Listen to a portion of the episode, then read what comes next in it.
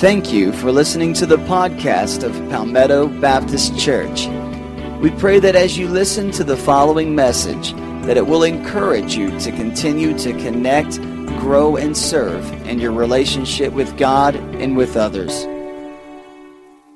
Ray Blankenship lived in Andover, Ohio. Ray Blankenship, you may have heard his name. One very stormy Sunday, a summer morning in Andover, Ohio, back in nineteen eighty-eight, Ray Blankenship got up and was uh, cooking himself breakfast. When he looked out his kitchen window, which faced uh, his front yard, where there in the town where he lived, there was this uh, uh, gully between the his yard and the road that was washing down toward a culvert, a city culvert. And the floods from that storm were such uh, impact that he could see the water rushing with rapids, like a large creek going down that ditch toward the city culvert. And as he was cooking his breakfast, looking out the window, he saw a little girl about...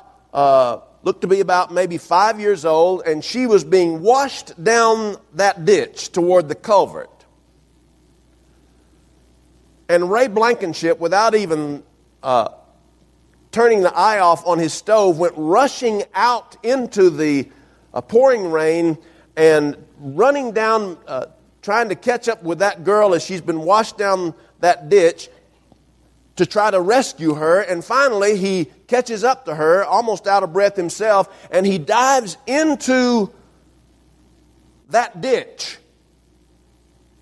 And he has some trouble getting hold of the girl, and finally, about five feet before the culvert, he was able to grab hold of her hand with his right hand and reach out, and he grabbed hold of something that was protruding out from the ground. He doesn't even remember what it was. And in his mind, he was thinking, if I can just hold on to this little girl and hold on to whatever this is protruding out of the ground long enough, somebody's going to see us and they're going to come to help us, because he was getting out of strength by this time. But somehow, by the time nine one one rescuers came to where he was, he had managed to pull the girl up to safety. And they were both laying on the side of that ditch, by the side of the road, out of breath and in shock. They had to be treated for shock. But he saved the life of that little girl. In the spring of nineteen eighty-nine, the following spring, he was awarded the Coast Guard Silver Life-Saving Medal for rescuing that little girl. Now, the kicker to this whole thing is Ray Blankenship could not swim.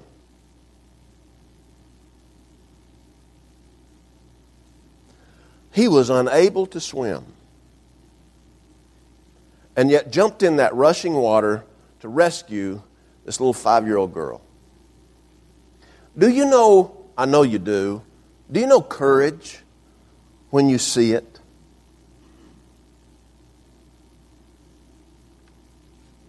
Passage in Acts chapter four centers around Peter and John, two of the most uh, vocal disciples of the Lord Jesus, two of the leading disciples of the Lord Jesus, and they have just healed, by the power of God's Spirit, they've just healed a man of a health condition that he'd had for over forty years. In Acts chapter four, brings us into the situation after they've healed this man, and some folks are very unhappy with Peter and John for healing this man. Verse one, the priests and the captain of the temple guard and the Sadducees came up to Peter and John while they were speaking to the people. They were greatly disturbed because the apostles were teaching the people, proclaiming in Jesus the resurrection of the dead.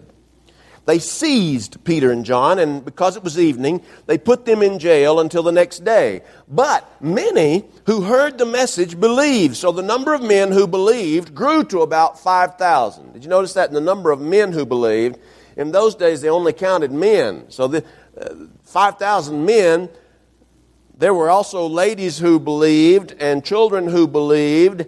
There's no telling how many thousands of people believed. The next day the rulers, the elders, and the teachers of the law met in Jerusalem. Annas, the high priest, was there, and so were Caiaphas, John, Alexander, and others of the high priest's family. They had Peter and John brought before them and began to question them. By what power or what name did you do this? Then Peter, filled with the Holy Spirit, said to them, Rulers and elders of the people, if we are being called to account today for an act of kindness shown to a man who was lame and are being asked how he was healed, then know this. You and all your people of Israel, it is by the name of Jesus Christ of Nazareth, whom you crucified, but whom God raised from the dead, that this man stands before you healed. Jesus is the stone you builders rejected, which has become the cornerstone. Salvation is found in no one else, for there is no other name under heaven given to mankind by which we must be saved. When they saw the courage of Peter and John and realized that they were unschooled, ordinary men, they were astonished, and they took note that these men had been with Jesus. But since they could see the man who had been healed standing there with them, there was nothing they could say. So they ordered them to withdraw from the Sanhedrin, and then conferred together. What are we going to do with these men? They asked.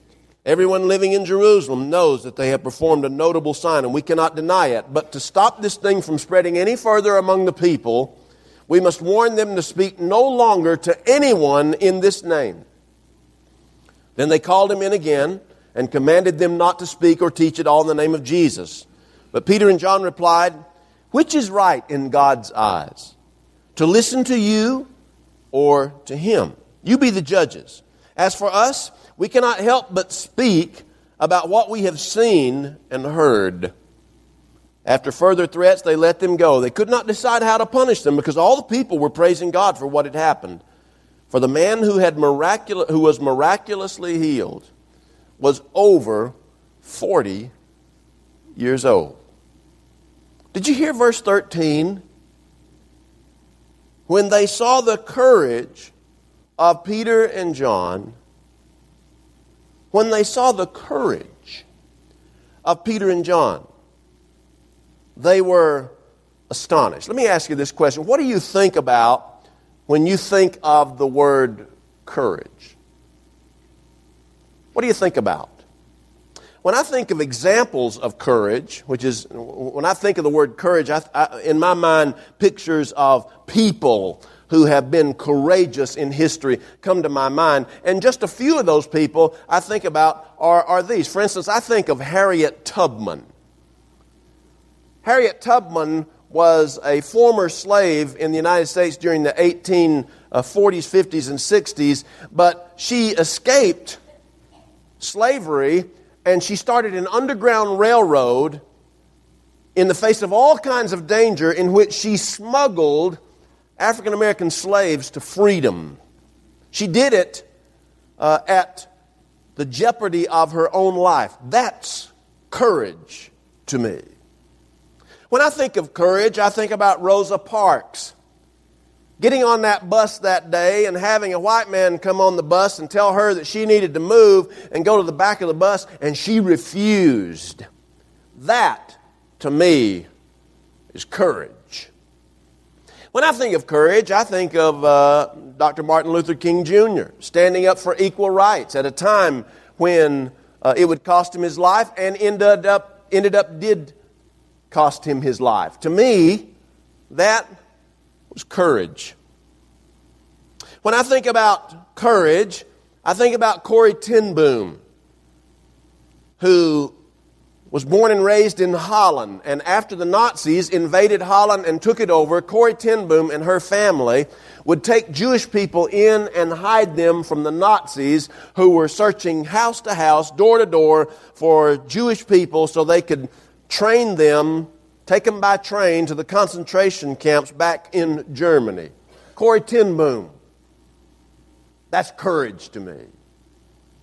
When I think about courage, I think about the police and the firefighters and the citizens, those first responders who rushed into those uh, Twin Towers on September the eleventh, uh, two thousand one, to save lives, even though for many of them it came at a cost of their own lives. That, to me, is courage.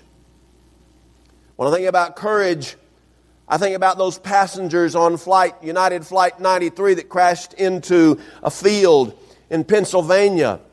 Those passengers who uh, stormed the cockpit, and while they were not able to save their lives and the lives of the other people on the plane, they did cause the plane to have to abort its main mission, which was which was to come around and to uh, crash into some buildings in Washington. That's courage to me. What do you think about when you think about courage? Proverbs twenty-eight verse one says, "The wicked flee, though no one pursues, but the righteous are as bold as a lion." You see, that verse tells us that there is a, a, a strong correlation between spirituality and courage, between true righteousness on one hand and courage on the other hand. The late pastor of the Bellevue Baptist Church in Tennessee, Adrian Rogers, told about a man who bragged that he had cut the tail off of a man-eating lion. And when someone asked him why he didn't cut off the lion's head, the man replied, "Somebody had already done that." That's not courage. Cutting the tail off of a dead lion is not courage. What do you think about when you think about courage?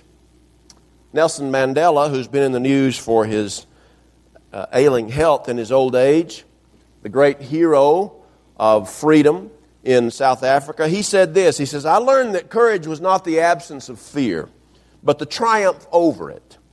The brave man is not he who does not feel afraid, but he who conquers that fear."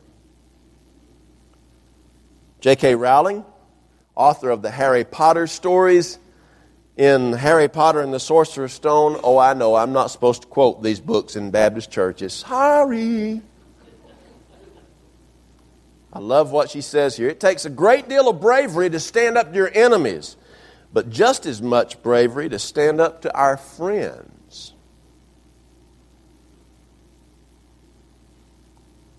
Winston Churchill, "Courage is what it takes to stand up and speak. Courage is also what it takes to sit down and listen." Or Atticus Finch. Do you remember Atticus Finch? He's the fictional lawyer in Harper Lee's To Kill a Mockingbird.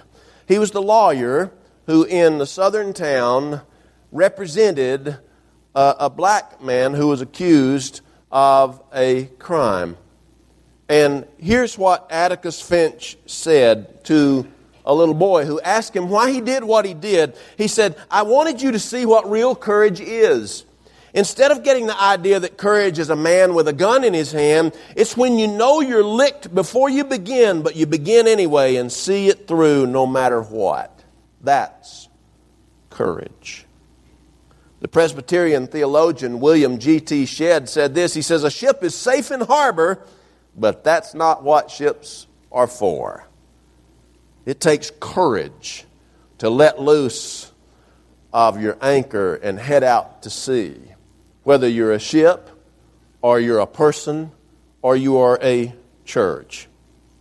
George R R. Martin wrote a, uh, an epic novel called A Game of Thrones. In that novel, there was a young boy named Bran who was talking to his father, and he said this. He says, he says, "Can a man still be brave if he's afraid?" "Well, that is the only time a man can be brave," his father told him. Courage. Peter and John were recognized for their courage. Even their enemies saw that they were courageous when they saw the courage of Peter and John. You know, courage is in short supply. We we we hail it as something uh, admirable, but it's really in short supply. A few years ago, uh, Charles Swindoll uh, noted in one of his books about a survey that was conducted by a university where ten students were placed in a room. Ten students were placed in a room.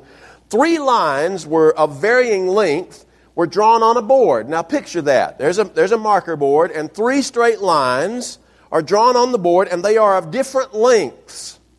Do you picture it? Can you see it? The students were told to raise their hands when the instructor pointed to the longest line on the board. But nine of the ten students had been instructed to raise their hands when the instructor pointed to the second longest line instead of the longest line. That left one student not knowing what was going on, and so when the instructor pointed to the second longest line, nine of the ten raised their hand. When they went to the longest line, only one person raised his hand, but then when he saw that nobody else was going to raise his hand, he immediately pulled it down. This happened seventy-five percent of the time in this survey. seventy-five percent of the time, people would rather be accepted than be right. It takes courage to go against the grain when what you know that you know that you know is right. Did you hear about uh, David, the two-year-old with leukemia? Was taken by his mother Deborah to Massachusetts General Hospital in Boston to see Doctor John Truman, who specializes in treating children with cancer and various blood diseases. Doctor Truman's prognosis was that David had a fifty-fifty chance of survival. They had countless clinic visits, the blood tests, the drugs, the fear and the pain, the mother's ordeal, almost as bad as David's ordeal. When he was three, when David was three, David had to have a spinal tap, a painful procedure, if you've ever had it, at any age, very painful. It was explained to him that because he was sick, Doctor Truman had to do something to make him feel better. And he said, he was told by his mother, he said, David, if it hurts, if it hurts you, it's because Doctor Truman loves you and is trying to help you feel better. And the procedure was horrendous. It took three nurses to hold David still all the time. He was yelling, sobbing, struggling, wrestling. And when it was almost over, this tiny boy, soaked in sweat and tears, looked up at Doctor Truman and he said, Doctor Truman, thank you for my hurting.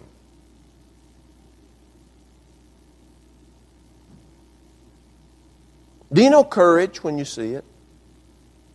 Verse thirteen, when they saw the courage of Peter and John, what was it that enabled Peter and John to be so courageous in the face of opposition? And keep in mind, this was opposition from religious people. The religious people of his day were the ones that caused the greatest opposition. In this, in this passage of Scripture, we're told three different reasons why Peter and John were able to be so courageous. First of all, they were courageous because they were empowered by the Holy Spirit. Verse eight, then Peter, filled with the Holy Spirit, said to them, rulers and elders of the people, if we are being called account to account today for an act of kindness shown to a man who was lame and being asked how he was healed, then know this, you and all the people, it's by the name of Jesus Christ of Nazareth. Peter was able to stand up and be courageous because he was filled with the Holy Spirit. God's people need the anointing, the touch, and the filling of God's Holy Spirit if we want to be the people of courage that God calls us to be. Not only were they empowered by the Holy Spirit, but they were courageous because they were familiar with the Scriptures. Verse eleven. Jesus is, and then Peter quotes, the stone you builders rejected, which has become the cornerstone. That is a quote from Psalm one eighteen, verse twenty-two, where the psalmist, in a what's called a messianic prophecy, that means a prediction beforehand that had to do with the coming of the Messiah, who was Jesus, a messianic prophecy that the stone you builders rejected has become the chief cornerstone. Peter, looking back, applied that to the uh, the circumstance of the Jewish people, including the religious leaders, rejecting Jesus in their day. They knew the Scriptures. They were familiar with the Scriptures. God's people, in order to be courageous, need to be filled with the Holy Spirit, and we need to be familiar with the Holy Scriptures. Now be careful here, ladies and gentlemen.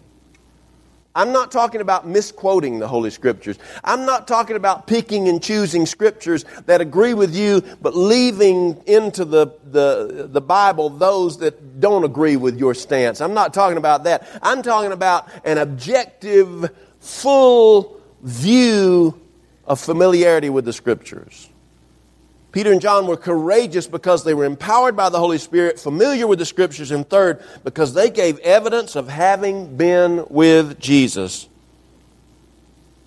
Again, my favorite part of this passage, verse thirteen, says that the religious leaders were astonished because they took note that these men had been with Jesus. Let me ask you a question, and I'm asking myself this question too. When you're out and about, whether it's on the job, at school, at the restaurant, at the fitness center, at the ball field, wherever you go, let me ask you this. When people see you, are they able to take note that you have been with Jesus?